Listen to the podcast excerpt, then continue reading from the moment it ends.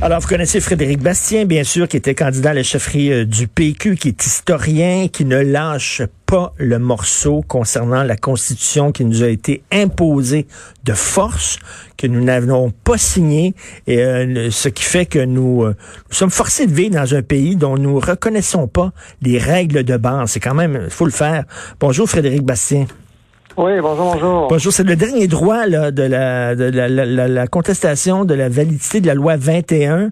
Euh, on voit ça aujourd'hui dans le journal de Montréal. 22 avocats au minimum qui étaient contre la loi, contre neuf avocats qui étaient pour.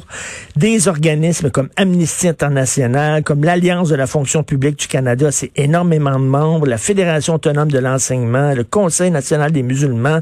Bref, c'était David et Goliath. Et avec un juge, est-ce que je me trompe quand on dit que Marc-André Blanchard, le juge, son jupon anti-loi 21 dépasse?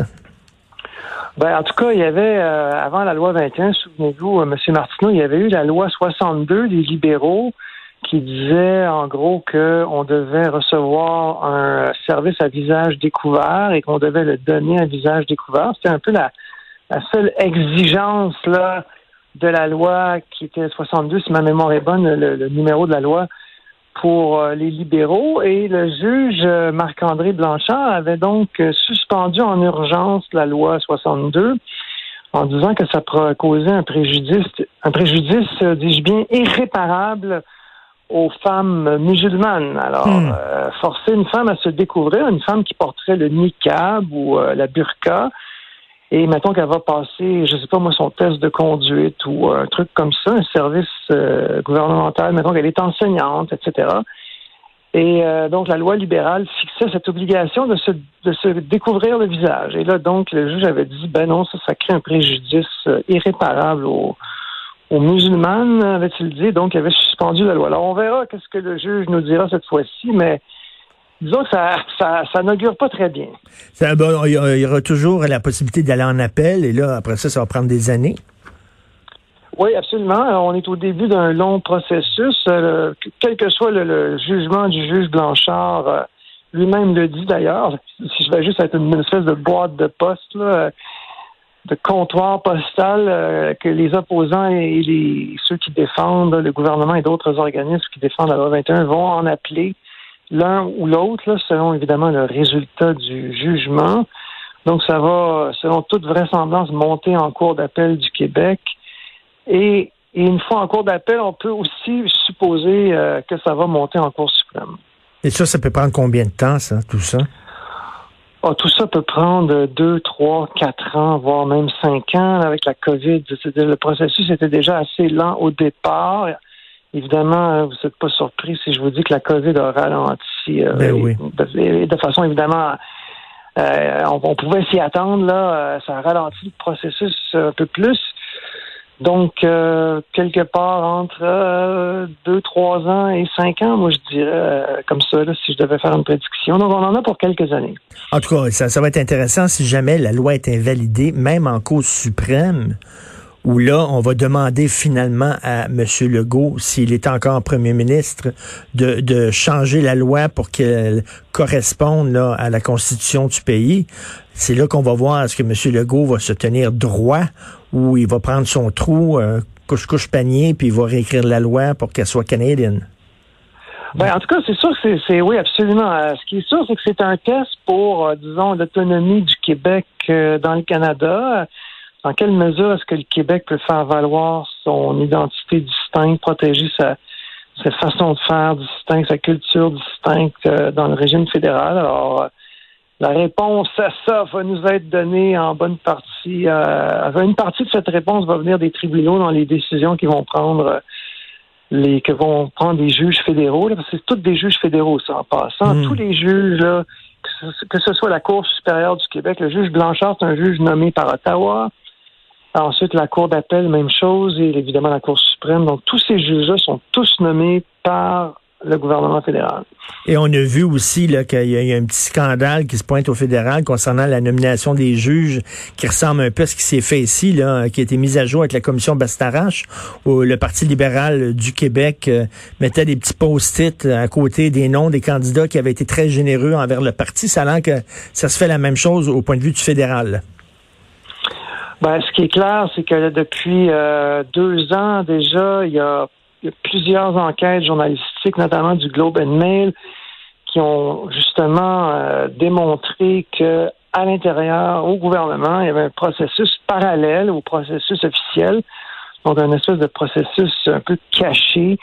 Et là, ce qu'on regardait justement, c'était des choses comme est-ce que le, le, candidat envisagé pour être nommé à la magistrature, qu'il a donné de l'argent au Parti libéral du Canada? Est-ce qu'on peut hmm. penser que ces valeurs sont en phase avec les valeurs du Parti libéral du Canada, c'est-à-dire évidemment euh, des juges multiculturalistes canadiens, euh, des juges qui vont avoir la même idéologie que, notre premier ministre, M. Trudeau, la même idéologie que le parti euh, que dirige M. Trudeau? Et, donc là-dessus, c'est sûr que les libéraux font très attention à nommer des gens de leur bord. Et là, dans, sur votre page Facebook, vous prenez position sur différents sujets. Et là, vous avez, parce qu'on c'est le Québec bashing depuis quelque temps, c'est le festival du Québec bashing. À entendre certaines personnes, on est une des places les plus racistes au monde, alors que moi, je persiste à croire qu'on est un des endroits les plus accueillants. Ben là, est-ce que vous avez écrit en disant accuser les Québécois de racisme? Ou faire l'effort de s'intégrer. Et comme on dit en anglais, it takes two to tango. Si tu veux t'intégrer, c'est correct, je vais faire un pas vers toi, mais il faut que tu fasses un pas aussi vers la société d'accueil. Ben oui, absolument. Alors, la semaine dernière, c'est un peu un hasard, mais il y a eu deux témoignages de deux Québécoises issues de l'immigration, dans, une dans le Journal de Montréal, le Journal de Québec, et une dans le Huffington Post, une blogueuse du Huffington Post, alors, celle-ci, la blogueuse de Huffington Post d'origine asiatique, dit euh, voilà, c'est terrible dans mon quartier de Villeray. Euh, il y a juste des francophones blancs. Moi, je me sens beaucoup plus à l'aise en Asie parce qu'elle retourne régulièrement en Asie. Alors, c'est assez formidable. Elle dénonce ce qu'elle appelle le racisme des Québécois, alors qu'elle-même, je veux dire, euh, elle-même, ouvertement, dit voilà, moi, j'aime mieux être avec des Asiatiques. Alors, c'est pas une préférence raciale, ça, je me demande ce que c'est. Alors, tandis qu'il y avait une autre, euh, une autre, euh, une autre québécoise issue de l'immigration récente euh, qui dit écoutez, moi j'ai c'est le communautarisme, je dis non à ça, et puis il faut faire l'effort de s'intégrer. Et c'est comme ça que ça peut marcher. Il faut arrêter de présumer que, que, la société québécoise est gangrénée de racisme systémique et ce genre de choses-là. Elle dit oui, il y en a des racismes, mais c'est pas vrai que c'est la majorité, etc. Donc mm. Donc, c'était très frappant, euh, ces deux témoignages-là. Et moi, je, je pense que la, la, grande majorité des immigrants, euh, en fait, euh, ne se plaignent pas de leur sort. Hmm. Et ils sont heureux d'être au Québec, d'avoir la chance de refaire leur vie ici. Et puis, euh, ils se plaignent pas de la discrimination à leur endroit. Ils font l'effort de s'intégrer. Et puis, voilà. Mais on donne beaucoup la parole dans les médias à ceux qui se plaignent. Alors, et ça donne un peu un portrait déformant de, la réalité. Et Sonia Lee, le CL, qui est une immigrante d'origine asiatique, qui dit qu'à Villeray, c'est pas assez diversifié. Là, je vais citer l'extrait. Je suis bien en, en, Asie. Ce sera toujours une de mes maisons. Les gens me ressemblent et ça fait du bien. Comme si ça, ça montre la stupidité de son argument. Là. Elle dit ça n'a pas de bon sens, il n'y a pas assez de diversité au Québec. Mais quand je retourne en Asie, ça me fait du bien parce que les gens se ressemblent, ils me ressemblent, ils sont comme moi. Il n'y en a pas de diversité en Asie. oui. C'est ça qu'elle nous dit. Non, non, mais c'est complètement absurde. Et puis, l'autre chose, je, moi, je peux vous parler de mon expérience personnelle. J'ai vécu cinq ans à l'étranger. Alors, euh, j'ai vécu en Suisse, à Genève, et puis, euh, bon, alors, d'abord, euh, là-bas, personne n'était contre moi, là, parce que j'étais un étranger, mais personne n'était pour moi. Je veux dire, les gens, qu'est-ce que, comment ça marche? Les gens disent, ben, voici comment ça marche en Suisse, dans le mm. canton de Genève, et puis, voilà. Les règles sont les mêmes pour tout le monde, et puis, débrouillez-vous. Hein, je veux dire, moi, je vais donner un exemple, M. Martineau, tu sais, en Suisse, même en Suisse francophone, c'est un avantage de parler allemand parce que la majorité en Suisse est, allemande, euh, de langue allemande. Et euh, moi, je cherchais, j'avais le droit de travailler et je cherchais un emploi. Je parlais pas allemand, mais c'était évident que j'étais désavantagé. Ben oui. Par rapport, par rapport à des Suisses, euh, même des Suisses romans qui eux autres ont appris l'allemand à l'école, euh, comme nous on apprend l'anglais là. Et il y en avait beaucoup d'entre eux qui qui parlaient allemand, donc évidemment ils étaient avantagés. Mais là, est-ce que est-ce que c'est de la discrimination Était-ce de la discrimination comme contre moi comme étranger? Ben bien sûr que non. Je veux dire, mais c'est comme ça là-bas. Alors, tu sais, c'est à c'est la personne, c'est à la personne étrangère de faire l'effort, voilà. Et puis, euh, et puis, euh, moi, je me plaignais de rien. J'ai pas été maltraité du tout. Euh, je veux dire, c'était ça les règles. Hein. Alors, mais on aurait quelqu'un de, de, malveillant, pas quelqu'un de pas de malveillant, mais qui aurait voulu y voir de la discrimination, aurait pu dire, bah, regardez, c'est terrible en Suisse romande, les étrangers gagnent moins que les Suisses. Mais là-bas, ben oui, mais c'est normal. Je veux dire, il y a une adaptation qui se fait. Je veux dire. Euh, ben oui, il faut, il faut. Euh, la seule façon ici au Québec, puis euh, je sais que ça n'a pas bonne presse de dire ça, mais la seule façon ici de s'assurer que les immigrants rejoignent la communauté francophone, c'est de rendre leur vie un petit peu plus difficile. Il faut qu'ils soient désavantagés de ne pas parler français. Il faut que ça soit un désavantage. Il faut que ça soit un obstacle. Il faut que leur vie soit un petit peu plus compliquée lorsqu'ils ne parlent pas français parce que si c'est pas un désavantage, ben pourquoi ils parleraient français? Ben oui, exactement. Puis euh, dans le cas du Québec, euh, il y a des immigrants, euh, par exemple, qui vont venir du Maghreb, moi j'en connais, et qui ne parlent pas anglais. Alors, un peu de la même façon que moi, en étant en Suisse romande, je parlais pas allemand et c'était un désavantage pour certains emplois. En tout cas, eh bien, même chose ici au Québec. On sait tous que quand vous parlez anglais, ça vous donne un avantage, mais il y a des immigrants qui arrivent ici qui parlent français, mais qui ne parlent pas anglais, donc ça va jouer contre eux, etc. Alors, tout ça pour dire que, tu sais, quand arrivent des immigrants et ils ont de la difficulté à percer, alors la, conclusion de, plusieurs personnes, c'est de dire, ben regardez, c'est de la discrimination. Mais je m'excuse, c'est pas vrai. Et M. Mmh. Martin, je vais ajouter à ça, c'est que quand moi je suis revenu au Québec, après avoir vécu longtemps à l'étranger, ben, j'ai galéré avant de me trouver un emploi là, parce que j'étais déconnecté du marché du hmm. travail, parce que j'avais des diplômes étrangers, puis c'est pas toujours bien vu des employeurs, à tort ou à raison.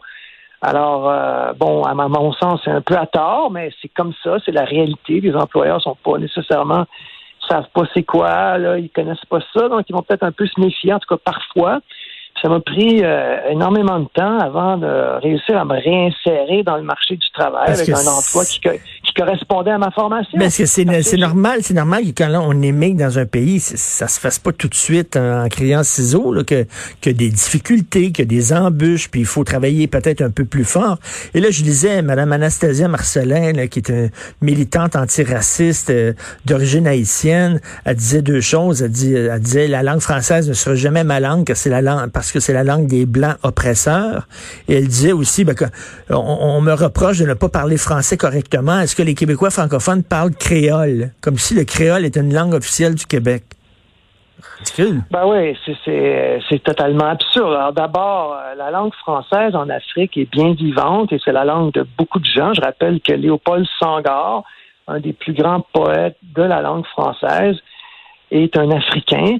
Donc, euh, je veux dire, euh, c'est une langue que l'Afrique, que beaucoup d'Africains se sont appropriés. Évidemment, au départ, c'était pas leur langue, bien sûr, mais je veux dire, euh, il reste que cette langue-là aujourd'hui est parlée par des millions d'Africains et d'Antillais également. Alors après ça, on peut faire toutes les espèces d'élucubrations qu'on veut, mais je veux dire, puis comme vous dites, de toute façon, euh, là, à part du créole, ben moi, je veux dire, si jamais je vais en Haïti euh, m'établir là-bas, ben d'ailleurs, j'ai des amis qui habitent là-bas, qui vivent là-bas, ben évidemment, ils doivent apprendre le créole, c'est bien évident. Alors, euh, mais ici, si je veux dire, il n'y a aucune raison que le créole soit une langue parlée par les Québécois ben francophones. C'est un, argument, un argument parfaitement absurde. Ben oui, ben Mordecai Islam avait dit, moi, pourquoi vous, vous parlez pas yiddish? N'importe quoi. Alors, j'aimerais rappeler à Mme Marcelin aussi que Denis Laferrière, d'origine haïtienne, euh, siège à l'Académie française et qu'il maîtrise très bien la langue française. Il trouve pas que c'est la langue de l'oppresseur. Donc, euh, ben, j'invite les gens à lire votre texte. Ça fait du bien. Accuser les Québécois de racisme ou faire l'effort de s'intégrer sur votre page Facebook. Merci beaucoup, Monsieur Frédéric Bastien. Merci. Merci, M. Arsenault. Au revoir.